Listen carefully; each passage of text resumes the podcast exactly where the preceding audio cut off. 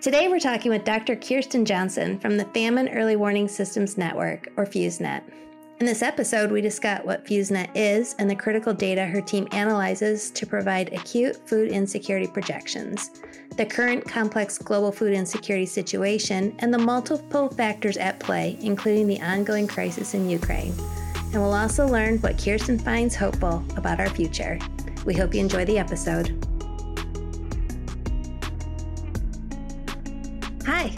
And welcome to Through the Human Geography Lens, a podcast brought to you by the Worldwide Human Geography Data Working Group, or WWHGD. I'm Terri Ryan. And I'm Gwyneth Holt.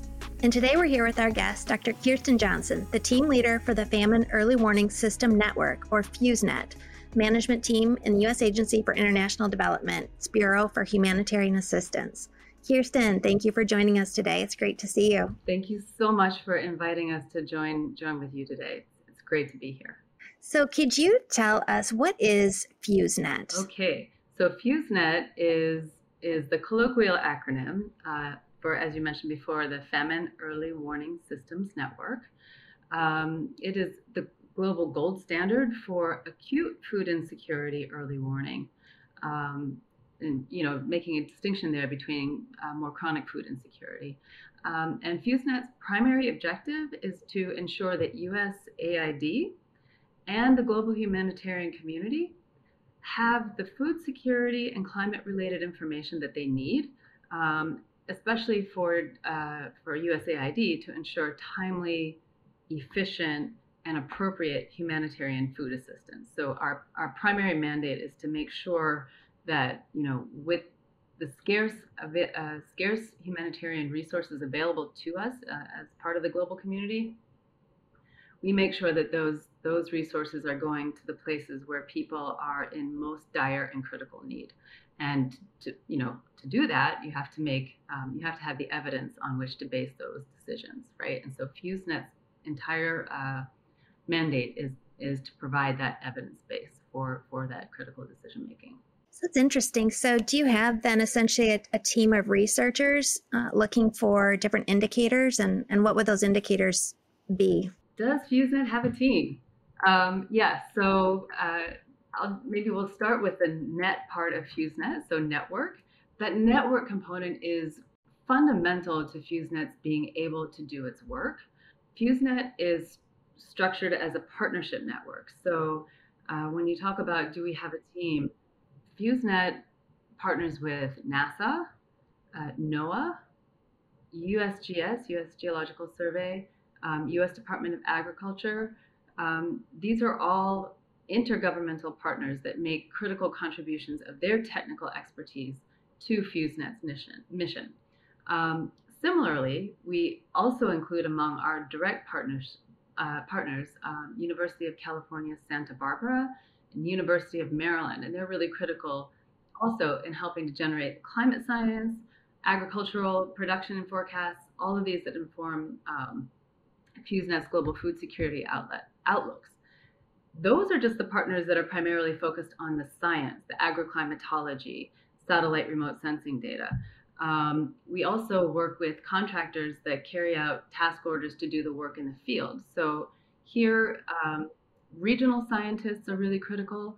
The early warning teams, country office staff, where they're actually present in the countries where we're working, they're able to deliver in country knowledge and experience um, and perspectives that really set, uh, we feel, set FEWS Net's um, information uh, integrity kind of apart from the rest of the field. Um, we also partner with the national governments uh, and their ministries, like ministries of health and agriculture, you know, other UN agencies, regional agencies like ICPAC in, in Kenya, and of course the IPC, which is the Integrated Food Security phase classification entities. It's like a global strategic program that provides support to the, the technical working groups in each country that hosts uh, an IPC working group um, to help take a standardized approach to categorizing the, the severity and extent of acute food insecurity in the countries where we work. So all of that, that exchange across all of these partners is really what provides the um, this really strong foundational grounding of evidence and expert opinion um, that that is essential to putting together those good projections of acute food insecurity um, in the world in the world today. That is a network. it's, it's, it's, that's what it takes, really. Right. Yeah. Wow. Um, so you asked about what kinds of data. Um, I mentioned agroclimatology.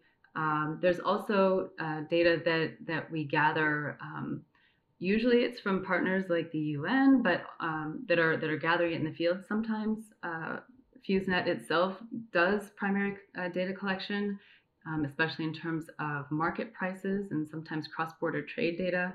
Surveys include data on livelihoods, like what are the things that people do to earn the income or uh, grow the food that they need to meet their basic needs. Uh, again, data on climate related events like drought, floods, and other hazards, even um, expanding now to incorporate information on uh, conflict uh, from our partner ACLED, information on uh, disease uh, like COVID 19, which generated a global food security crisis that we're still grappling with, um, even as mm-hmm. the Ukraine crisis has precipitated um, yet another uh, crisis on top of that. So that's a lot of data. Is it publicly available? Is it in a place where people can go and access it and understand it? Is it in a place where everything is already analyzed? Or are those discrete pieces of information? Can you also access those those data? Okay. So um, let me start with our products that may be best known. So FEWS Net has been around since 1985 and generated analyses that are already, you know, data are analyzed, written up um, into an analysis, and published as a text-based document. Um, those have been uh, and continue to be available uh, again uh, on our website, fews.net. Um, but also, uh, you know, you can sign up for the listserv, right? And you can select which, if you're interested in a particular region, you can select which um, kind of already drafted analyses based on data um, uh, that you're interested in. Um, so I think that that's been kind of the mainstay of the analytical products that we put out there. But um, I think it's in particular for for this audience, folks are really interested in getting into the data for themselves, right? Yeah. The first stop for people to go to when they want to access FEWS Net's data is probably going to be the FEWS Net Data Center on our website. So this can be found at fews.net forward slash data. Um, and here, like these are all the data pub- that the public can easily access um, that are related to our food security. Um, these data include um, food security classifications. What does that mean? So these are the mapped areas indicating, you know, whether an area is in, you know, phase one of like the, there's minimum food insecurity. So we don't um, urgently need to think about getting um, uh, humanitarian food assistance there to phase two, which is stress, to phase three, which is crisis, where we really need to make sure on an emergency basis that we get humanitarian food assistance there. Um, up to phase, phase four, emergency, and um, phase five, uh, catastrophe uh, and possibly famine. so, you know, the food security classifications data provides those um, uh, shapefiles that, that will characterize geographies with those uh, classifications, and those are available across countries and over time. Um, relatedly, um, you know, if you're uh, classifying geographies, you need to have a good set of standardized administrative boundaries. So uh, one of the things that FEWS Net has done um, is to make sure, and I think this is a it's a perpetual task, but to make sure that if you want to look at these data over time and you want to look at the same geographies over time, you need to um, have a consistent set of administrative boundaries. So FEWS Net's really done a lot of work in that regard. Um, there's an opportunity uh, to download livelihood zones. So what's a livelihood zone? Um, it's a way of characterizing um, a geography and the nature of the communities that live within that geography. Um, how do people, and especially the poorest people living there, how do they uh, make a living, right? What do, what are the things that they are primarily doing to to put food on the table and to meet their basic needs? Um, so in places, for example, in geographies that are close to the coast or close to lakes, um, a key livelihood might be uh, being a fisher person, at least part of the year. Maybe other parts of the year they're doing other things. Um, so that kind of livelihood is going to be really different than um, somebody who's living kind of inland and um, maybe in a, a, semi-arid in semi-arid lands in northern Kenya, and they're pastoralists, and so that's their livelihood. So the uh, livelihood zones, um, those are for each country. It maps out the different livelihoods on on top of the um, you know administrative areas that people are undertaking, and it's on this foundation. Once we understand how people uh, make their livings, then we can say, okay, well, if there's a drought coming and there's not going to be forage for people's animals, then we can say the, li- the livelihoods for people, especially the poorest people in this particular area, are going to be really adversely impacted. There's, you know, uh, prices are going to be, um, terms of trade for them are going to be unfavorable. They're not going to be able to purchase additional foods. Um, their animals uh, could could die or become less productive, meaning that they won't get as much uh, for the sale of that animal, perhaps, and also they won't uh, obtain as much of a return in terms of the volume of milk, perhaps, that's produced. So that will affect uh, nutritional status, or animals won't be as fertile when they're unhealthy. So that will um, also have an adverse impact on their economic status of the household and hence their ability to meet their um, food and other basic needs. So that's the livelihood zones.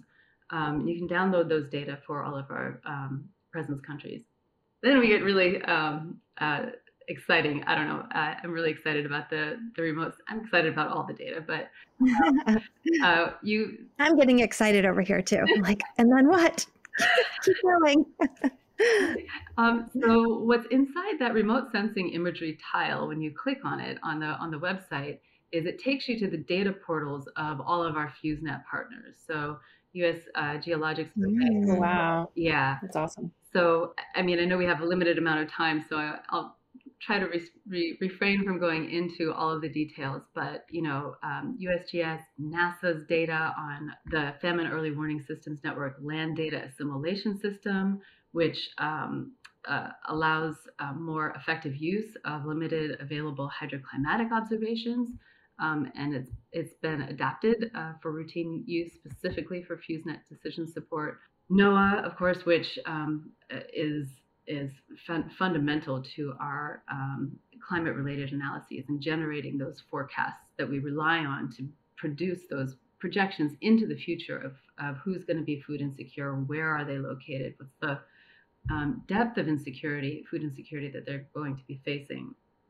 And of course, uh, University of California, Santa Barbara is there with their renowned CHIRPS product and then a new product um, called Chimes, which are it's an those are integrated pro- products that use uh, satellite rainfall estimates combined with ground-based observations from like rain gauges, weather stations, to produce a, a rainfall product that has greater uh, geographic coverage, but is also informed by uh, ground reference data. So um, lots of really exciting. Uh, you could go, you could go, you could spend a lifetime on those sites exploring this. That's really exciting. I was I was thinking, how far out can you actually project famine? I mean, like, could you project that for like 2025? So for acute food insecurity, um, our forecasts are um, they go out about eight months, right? So okay. um, so famine is another question. Um, what we are, what we're usually talking about is projecting acute food insecurity. Um, mm-hmm. Famine, to have a famine determination requires more data and specifically meeting criteria that are established and agreed upon by the IPC. And that, that requires like data in the here and now. So we need to have to say to say a famine is likely or ongoing, uh, we need to have at least 20% or more of an area's population that's facing an extreme lack of food. Uh, 30% of more, 30% or more of children who are acutely malnourished, um, and then the crude death rate exceeding two per 10,000 per day. Um, and then once those data are available, then there's a national technical working group that weighs in on, you know, the, the strength of the evidence. There's also um, and the IPC Global Support Unit under the guidance of the IPC Steering Committee will have a, a kind of a famine review committee, um, and then make sure because when you de- when you declare something like as a, like a famine, this is famine with a capital F, that you know this is a really serious uh, serious thing that requires the evidence to underpin it. One of the one of the challenges that's emerged more frequently in recent years has to do with the ability to collect the data that are required to make a famine determination.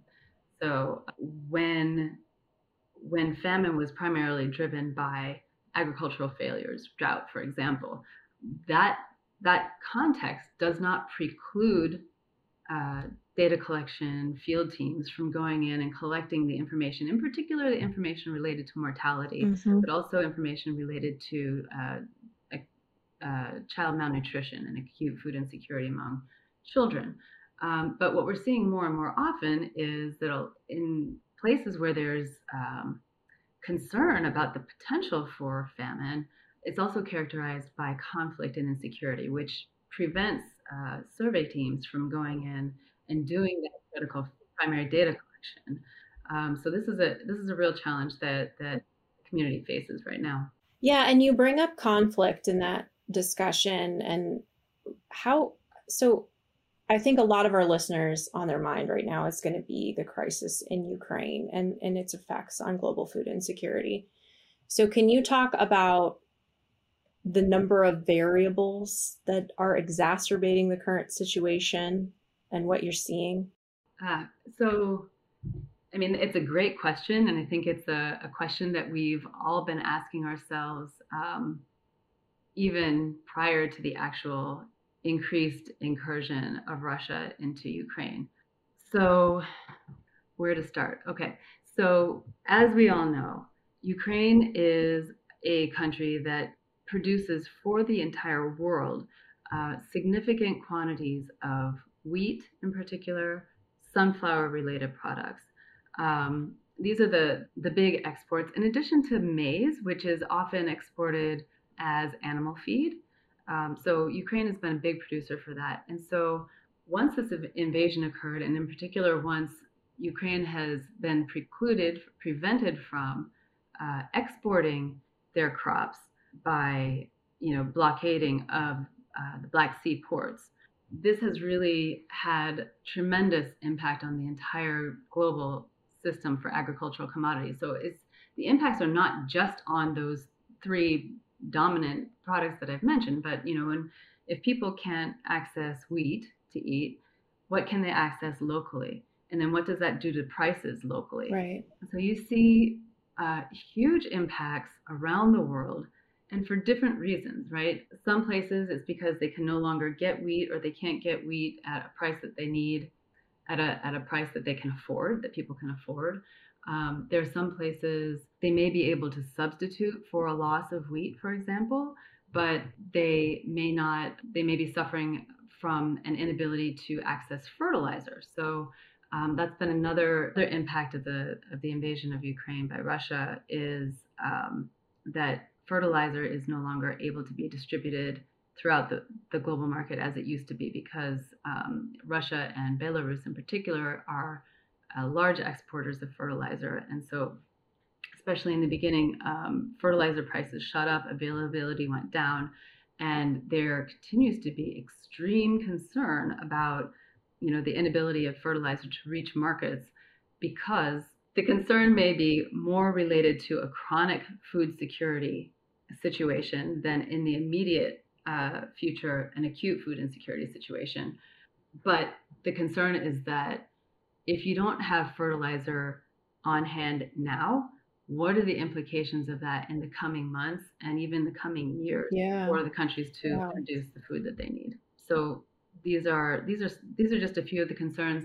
And and again, um, so one of the things that that FEWS Net analysts have been working on is, in addition to looking at uh, what's happening in Ukraine itself, um, the agricultural production that you know is or is not able to happen there. And what's interesting is that the recent data coming in are indicating that maybe 80% of uh, agricultural land in Ukraine is under control of Ukraine.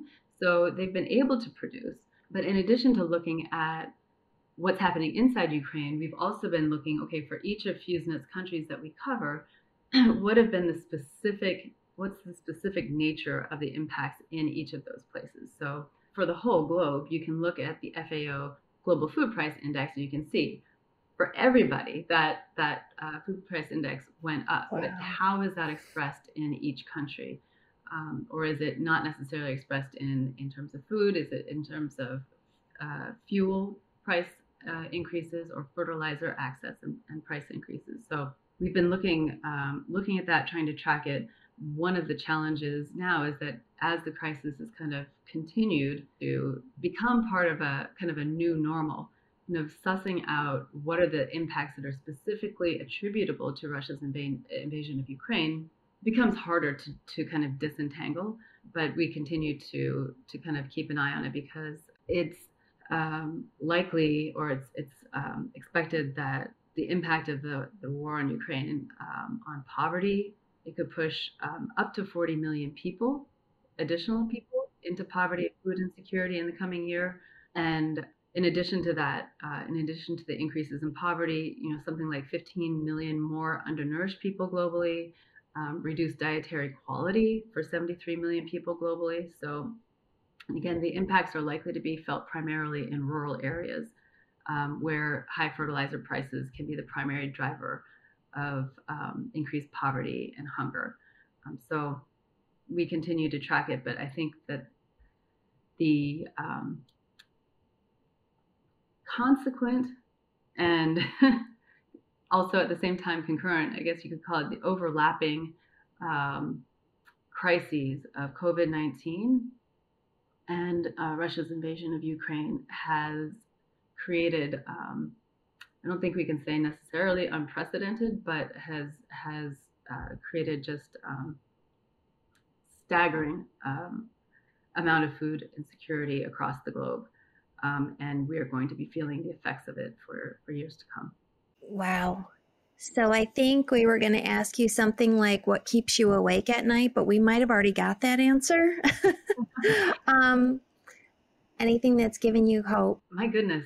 Um, well, sure. Uh, every single day, I have the opportunity to work with people who, regardless of their area of expertise, whether they are agroclimatologists or survey methodologists or communications people who understand the importance of the message and how to get it out to the rest of the world, right?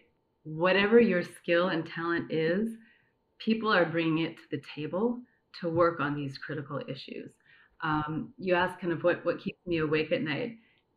This, you know, this is a big piece of the picture, but um, what we're seeing now, where you have this confluence of uh, a changing climate, a warming climate, right? We're, we're just starting to see this is just the, the tip of the iceberg. I really worry how our climate is not cooling off, right? And so we can anticipate that, you know, things like we saw in India, where they had anticipated a really good wheat crop. Um, and then they had this huge heat wave, and that brought down their estimates. How um, how much more frequent are those kinds of impacts going going to be going forward into the future? You combine that with um, the massive loss of biodiversity that we're currently experiencing, and the fact that it is uh, generating um, emergence of zoonotic disease, right? Um, this confluence, and we can look at it through a One Health perspective where we understand that human health and nutrition and well being is fundamentally dependent on the health of animals and the ecosystem. What we saw in the past year or so, where we've got you know climate driving food insecurity, we've got disease, zoonotic disease emergence in terms of COVID 19 driving acute food insecurity. These are things that are um, global in scope and require a global response and globally empowered and impassioned people to bring all of those skill sets and um, kind of a focus on mission around the table to say, how can we together address these problems that threaten all of us? Um, and so at the same time, the, these are the kinds of problems that keep me up at night. At the same time, knowing the communities of people out there who care about these issues and who are willing to bring all of themselves, um, their their skill sets, their passions to kind of pitch in and address these um, you know fundamental existential problems that we're facing together. Mm-hmm. At the same time, gives me hope. Wow, that's fantastic to learn more about the network. And we we just want to thank you so much for your time. And we want to remind the listeners, go to fews.net and check out all the data, all the products, and all the insights that Kiersten's team um, and USAID and the FEWS Network um, produces. So thank you again for your time today, Kiersten. Thank you so much, Gwyneth and Terri. It's been wonderful to talk to you. Thank you very much for joining us today. It was such a great discussion. Please join us again next week for another conversation on human geography and human security on Through the Human Geography Lens. If you're interested in learning more about human geography and the WWHGD, check us out at wwhgd.org where you can find more than 5,000 cataloged human geography datasets and access presentations and recordings for more than 50 data driven events. I'm Gwyneth Holt. And I'm Terri Ryan. Thanks for joining us, and we hope to see you again next time. We really appreciate your support. If you enjoy the show, please take a moment to leave us a review and a rating on Spotify, Apple Podcasts, or your favorite podcast platform. And we hope you'll share the podcast with your friends on social media. Thanks again for listening.